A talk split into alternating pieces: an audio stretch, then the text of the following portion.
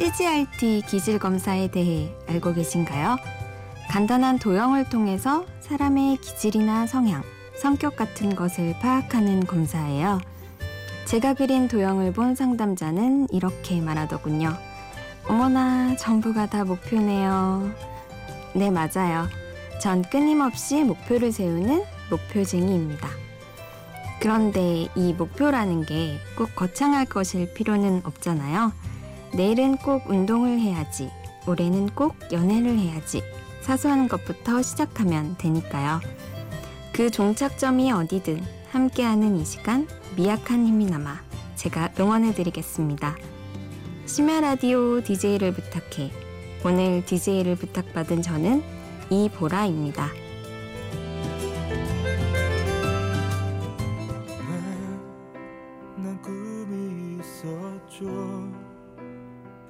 버려지고 지켜 난 놓아여도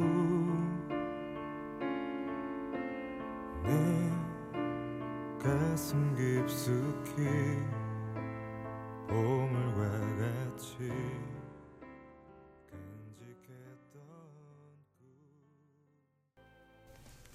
첫 곡으로 카니발의 거위의 꿈 들었습니다. 꿈에 대한 곡으로는 역시 최고죠. 안녕하세요. 저는 이보라라고 하고요. 나이로만 보면 10년 차쯤은 되었어야 하지만 이제 2년 차 새내기 약사로 일하고 있습니다. 오프닝에서 기질 검사에 대한 이야기를 했는데요. 이 결과에 따르면 저는 목표 지향적인 성향을 가지고 있으며 에너지가 많고 동기부여를 잘하며 도전의 인생의 보람을 느끼는 사람이더라고요. 그래서였을까요? 저는 살면서 참 많은 목표들을 세웠던 것 같아요.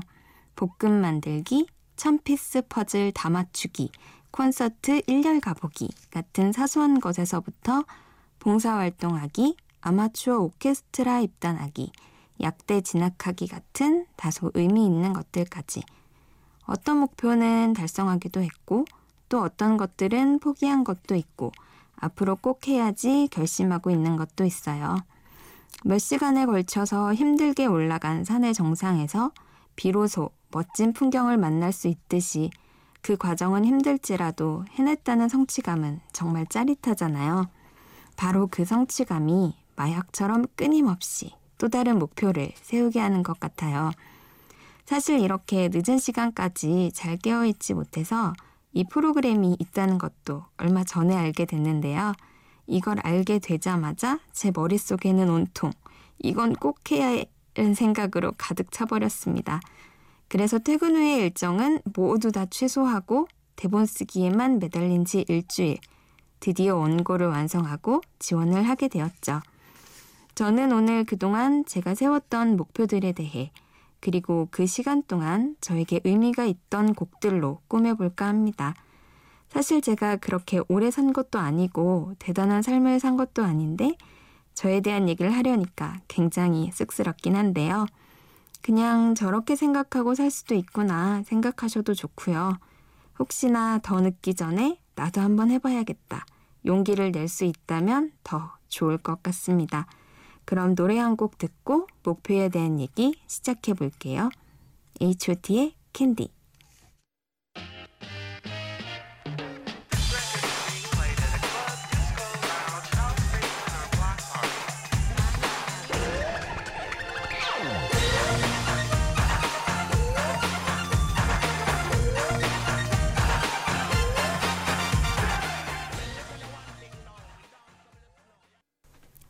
H.O.T의 캔디 들었습니다. 음, 제 또래 분들이라면 굉장히 반가우셨을 것 같아요. 제가 왜 이 곡을 선택하게 되었느냐 하면요. 물론 학창시절에 제가 너무 좋아하는 가수이기도 했지만 바로 이때 제 첫 번째 목표가 설정되었기 때문입니다. H.O.T와 함께하던 학창시절 제 목표는 바로 독립이었어요. 제가 어릴 때 살던 곳은 일찍 잠드는 도시였어요. 밤 10시쯤이면 버스도 끊기고 길가의 상가들도 불이 꺼지죠. 이 긴긴 밤에 할 수 있는 것이라고는 TV 보기, 라디오 듣기, 음악 듣기 정도고요. 지금은 친구 같은 엄마지만 학창 시절엔 얼마나 무서웠던지 용돈 모아서 한 장, 두 장 사모았던 CD들은 서랍 깊숙한 곳에 꽁꽁 숨겨 놓아야 했었고 브로마이드라도 한 장 생기는 날에는 교복 자켓 속에 숨겨서 방으로 가곤 했었죠. 콘서트 이런 거는 당연히 꿈도 못 꿨고요. 뭐 물론 나쁘지 않았지만 이왕이면 더 먼 곳으로 더 큰 물로 가야겠다는 생각을 했어요. 더 넓은 곳에 가서 더 많은 사람을 만나고 더 많이 경험하고 싶었거든요. 그리고 서울은 워낙 큰 도시라 어딜 가도 아는 사람 만나는 게 흔한 일이 아니지만 지방에서는 사람들이 모일 만한 장소들이 많지 않아서 거짓말 좀 보태면 어디 가서 무얼 해도 아는 사람 한 명쯤은 만나게 되더라고요. 너 주말에 어디 갔었다며? 너 일 그만둔다며? 왜? 뭐 이런 식이죠. 내가 원치 않아도 원하지 않는 사람들까지 나에 대해 속속들이 알게 돼요. 그게 참 싫더라고요. 괜히 더 눈치 보게 되고. 그래서 어딜 가도 나를 아는 사람이 없는 곳에서 마음껏 자유를 느껴보자. 뭐 이런 생각을 했던 것 같아요. 내가 대학만 가봐라. 혼자 살 거야. 이런 생각을 많이 했었죠. 어쨌든 이런 사소한 이유들로 꿈꾸던 저의 독립은 서울에 있는 대학에 진학하게 되면서 어렵지 않게 달성이 되었습니다. 미션 클리어. 노래 한 곡 더 듣고 와서 이야기 이어갈게요. 본조비의 It's My Life.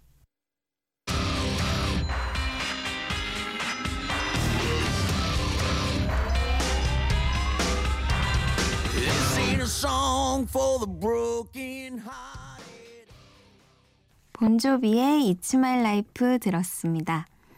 음, 저의 다음 목표는 바로 밴드였어요. 그 중에서도 여자 드러머가 되는 것이었죠. 뭐 이유는 단순했습니다. 멋있으니까. 드라마나 영화를 보면 주인공이 힘든 일이 있거나 스트레스를 받을 때 멋지게 때로는 다소 과격하게 드럼을 치는 장면들이 등장하곤 하잖아요. 그런 장면들이 참 멋있어 보였던 것 같아요. 그래서 꼭 해봐야겠다 생각했죠. 대학에 입학하자마자 동아리방에 찾아가서 무조건 지원서를 썼습니다. 그런데 드럼을 언제 쳐본 적이 있어야죠. 그래서 부랴부랴 오디션 보기 전까지 매일 빼먹지 않고 두세 시간씩은 연습을 했던 것 같아요.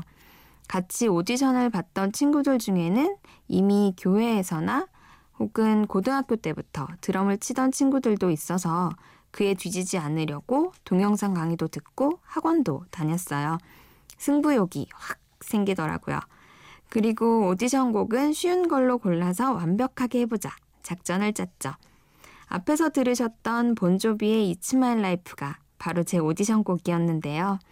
그 당시에는 정말 지겹도록 듣고 또 들으면서 연습을 했었는데 오랜만에 들으니까 참 좋네요. 음, 저는 다행히 오디션에 합격해서 참 많은 무대에 설 수 있었어요. 저희 밴드의 이름은 모내기 밴드인데요. 네, 봄에 논에 모를 심는 그 모내기 맞습니다. 밴드 이름을 정할 때 굉장히 고민을 많이 했었는데요. 한글로 된 쉽고 유치한 이름을 짓고 싶었어요. 한 번만 들어도 뇌리에 확 박히도록 말이죠. 모내기 밴드. 지금 생각해봐도 참 마음에 드는 이름입니다. 네, 이렇게 해서 밴드 미션도 clear. 다음 곡 듣고 와서 또 다른 목표에 대해 얘기해 볼게요. 성시경의 좋을 텐데. 좋을 텐데 너의 손 꼭 잡고 그냥 이 길을 걸었으면 내겐 너뿐인 걸 네가 알았으면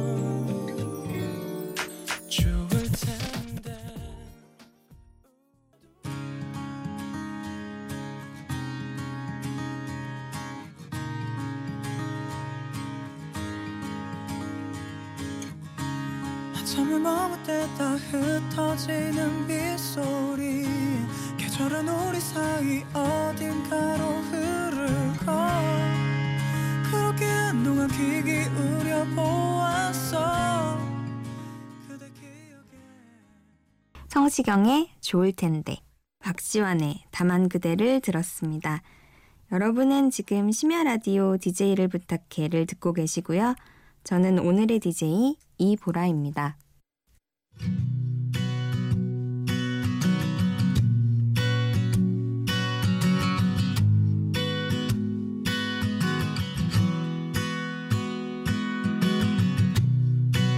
새벽 3시 잠이 오지 않는 밤. 오늘도 이렇게 라디오 듣네. 심야 라디오 DJ를 심야 라디오 정말 좋죠. 이 늦은 시간에 우리끼리 소곤소곤 얘기하는 시간. 뭔가 더 따뜻한 감성으로, 더 넓은 마음으로 서로를 품어줄 수 있을 것 같은 느낌이 든달까요? 제가 라디오란 매체를 좋아하게 된 것도 성 DJ, 성 시장의 매력에 빠지게 된 것도 바로 이때쯤이었던 것 같습니다. 바로 제가 편입이란 목표를 세우고 공부하던 그 수많은 밤들. 때로는 다정하게, 또 때로는 시크하게, 매일 밤 잘 자라며 속삭여주는 그의 목소리에 단번에 팬이 되고 말았죠. 네, 저의 다음 목표는 바로 편입이었는데요. 편입이란 목표를 세운 것도 사실 단순한 이유였던 것 같아요. 전공이 적성에 잘 안 맞아서 과를 바꾸고 싶었는데 다니던 대학에는 옮기고 싶은 과가 없었고 그럼 있는 학교로 가야지 생각했었거든요. 하지만 이런 단순한 이유로 시작한 것과는 대조적으로 그 과정은 순탄치 못했어요. 지금은 많이 바뀌었지만 그때까지만 해도 대부분의 학교가 영어 공부만 하면 편입이 가능했었기 때문에 사실 대수롭지 않게 생각했었어요. 지금까지 영어를 봐온 게 10년인데 좀만 하면 되겠지. 뭐 이런 생각을 했었죠. 일단은 학원에 등록을 했습니다. 가장 빨리 수업이 시작하는 반으로요. 그리고 수업이 끝나면 밤 늦게까지 자습을 하는 거죠. 학원 자습실이 닫힐 때까지. 같이 공부하는 친구들이랑 스터디도 하고요. 그런데 이 편입영어라는 것이 정말 만만치가 않더라고요. 어렵기도 했지만 양이 정말 방대하고 또 굉장히 생소했어요. 지금까지 내가 해왔던 영어 공부는 뭐였지? 끊임없이 회의감이 들었죠. 죽을 만큼 일어나기 싫었던 매일 아침.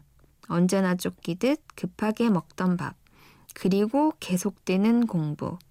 하지만 무엇보다 힘들었던 건 합격에 대한 확신이 없다는 것이었어요. 아마 지금 수험 생활을 하고 있는 분들이 계시다면 다들 공감하실 것 같은데요. 수험 생활이라는 게 그 자체로도 물론 힘들지만 정말 힘든 건 심리적인 것 같아요. 이 길 끝에 내가 원하는 게 있을까? 내가 정말 해낼 수 있을까? 하는 끝없는 의문 말이죠. 결국 세 번의 시도 끝에 겨우 성공하게 되었어요. 편입 미션 클리어. 유재하의 가리워진 길 듣고 올게요.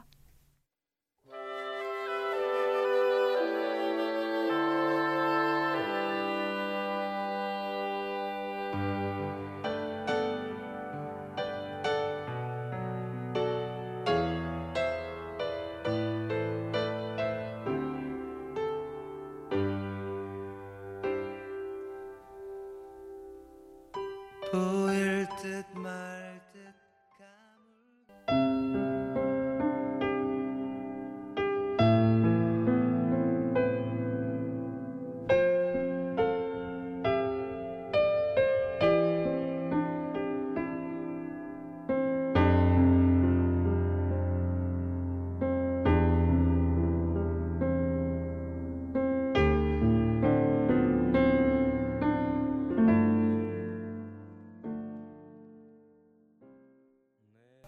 유지아의 가리워진 길에 이어서 들으신 곡은 김광석의 내 사람이여 였습니다. 이 곡은 들을 때마다 마음에 따뜻한 위로를 주는 것 같아요. 위로가 좀 되셨나요? 어, 다음으로는 제가 세웠던 목표들 중에서 가장 비장했던 목표에 대해 얘기해 볼 거예요. 음, 대학을 졸업하고 직장인이 된 지 1년쯤 지났을 때였던 것 같아요. 저는 제약회사에서 영업을 담당했었는데요. 저희 회사는 회식을 정말 자주 했어요. 직업 특성상 접대가 많기도 했지만 팀장님을 비롯한 선배들이 술자리를 너무 좋아하셔서 일주일에 이틀 이상은 꼭 회식을 했던 것 같아요. 평생 마실 술의 반쯤은 이때 다 먹지 않았을까 싶은 생각이 들 정도였죠. 더 이상 이렇게는 못 살겠다 생각하는 날들이 많아졌습니다. 뭔가 이건 아닌 것 같은데 또 뭘 어떻게 해야 좋을지 대책은 없고 너무 막막했어요. 고민이 깊어졌죠. 그러다 선택의 순간마다 여러 가지 이유로 내려놓을 수밖에 없었던 약사라는 꿈을 이번엔 꼭 잃어보자 싶었어요. 그래도 전문직인데 뭔가 다르지 않을까 기대하면서 또 수험생이 됐습니다. 음, 저는 피트라는 제도를 통해 선발된 1기 약사예요. 혹시 이쪽 계열에 관심이 있으신 분들은 아시겠지만 로스쿨이나 의학 전문 대학원처럼 약대도 수능으로 학생들을 뽑지 않고 피트라는 약대 입학 자격 시험을 통해 학생들을 뽑고 있어요. 하지만 대학 4년 과정을 마쳐야 하는 다른 시험들과는 달리 약대 입시는 대학 2년 과정을 수료하면 지원할 수 있답니다. 제 나이 27, 또다시 수험 생활이 시작됐습니다. 9시에 학원으로 출근해서 수업 듣고 수업 끝나면 밤늦게까지 자습하는 일상이 시작된 거죠. 왜 우리 수능 시험 준비할 때 시험 보는 순서에 따라서 공부하곤 했었잖아요. 1교시 시험 볼 시간에는 국어 공부, 2교시에는 수학 공부, 뭐 이런 식으로요. 내가 그 시간에 그 생각을 하는 것에 익숙해지도록 말이죠. 수능만 끝나면 다신 안 할 줄 알았는데 이걸 또 하게 되더라고요. 시험 칠 학교에 미리 찾아가서 나는 할 수 있다 자기 암시도 해보고요. 살면서 참 많은 수험 생활을 해왔지만 이때만큼은 정말 치열하게 열심히 했던 것 같아요. 결국 준비한 지 2년 만에 다시 대학생이 됐는데요. 지금 돌아보면 내가 저걸 어떻게 했지 싶기도 하지만 그때에는 그거 말고는 다른 선택지가 없기도 했고 지금까지 해온 게 아깝기도 했고 거의 5기로 버티지 않았을까 싶은 생각이 들어요. 그리고 이어진 4년의 대학생활과 최후의 관문, 약사고시를 거쳐서 드디어 약사가 되었죠. 참 길고도 힘들었네요. 이 자리를 빌어 끊임없이 저를 믿어주고 지원해주신 부모님께 무한한 감사와 사랑을 전합니다. 어, 제가 핸드폰을 바꿔도 차마 지우지 못하고 간직하는 문자가 하나 있어요. 이보라님은 제 66회 국가시험에 합격하셨습니다. 라는 문자예요. 이 문자를 받고 드디어 약사 면허증을 받았을 때의 그 기쁨이란 지금 생각해도 굉장히 벅차네요. 그래서 저는 지금 약사로 일하고 있고요. 약사라는 직업이 전문직이면서 또 서비스직이라 예상치 못했던 어려움도 많아요. 졸업만 하면 이놈의 지겨운 공부 끝일 줄 알았는데 오히려 더 많은 공부가 필요하기도 하고요. 하지만 먼 길을 돌고 돌아서 온 만큼 더욱 열심히, 더욱 즐겁게 해보려고 노력하고 있답니다. 노래 듣고 올게요. 김조한의 사랑에 빠지고 싶다.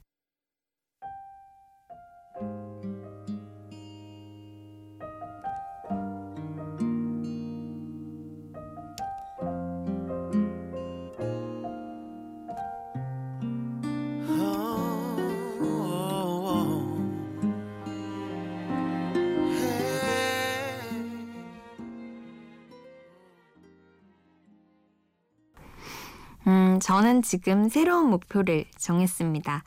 가장 먼저 떠오르는 건 바로 여행인데요. 제가 가고 싶은 여행은 고흐 덕후가 떠나는 고흐의 발자취 따라가기예요. 빈센트가 살면서 살았던, 거쳐갔던 장소들을 따라서 여행을 하는 거죠. 네덜란드 준데르트에서 시작해서 프랑스 오베르에서 끝나는 여행. 고흐의 작품들은 현재 발달된 인쇄 기술로도 그대로 재현하기가 어렵대요. 빈센트 특유의 그 아름다운 색감 때문이겠죠.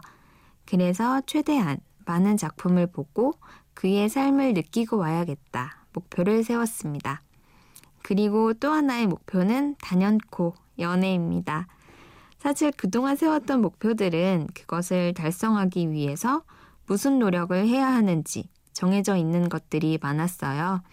드럼이 치고 싶으면 동아리에 들어가면 되고, 약사가 되고 싶으면 약대에 가면 되고, 여행을 하고 싶으면 떠나면 되고, 그런데 이 연애만큼은 정말 어디서 무슨 노력을 해야 하는지 모르겠습니다. 정말 막막해요. 지금 저에게 가장 절실한 바로 그것. 브루노 마르스의 Marry You 듣고 올게요.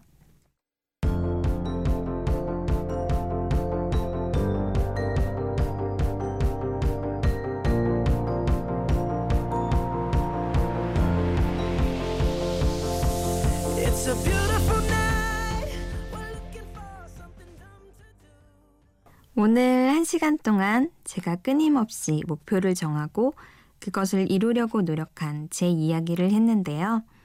계속 무언가 목표를 정하면서 산다는 건 어떻게 생각하면 피곤한 일일 수도 있지만 적어도 저한테는 삶의 원동력이 되어주는 것 같아요. 무작정 뛰는 것보다는 달려가야 할 결승점이 어디인지 알고 뛰는 게 나으니까요. 저와 함께한 한 시간 어떠셨나요? 저는 너무 행복하고 소중한 추억이 될 것 같습니다. 한 시간 동안 참 감사했고요. 마지막으로 페퍼톤스의 신재평 씨가 피처링한 유희열의 여름날 듣겠습니다. 어, 좋은 밤 되시고요. 잘 자요. 심야 라디오 DJ를 부탁해. 지금까지 오늘의 DJ 이보라였습니다.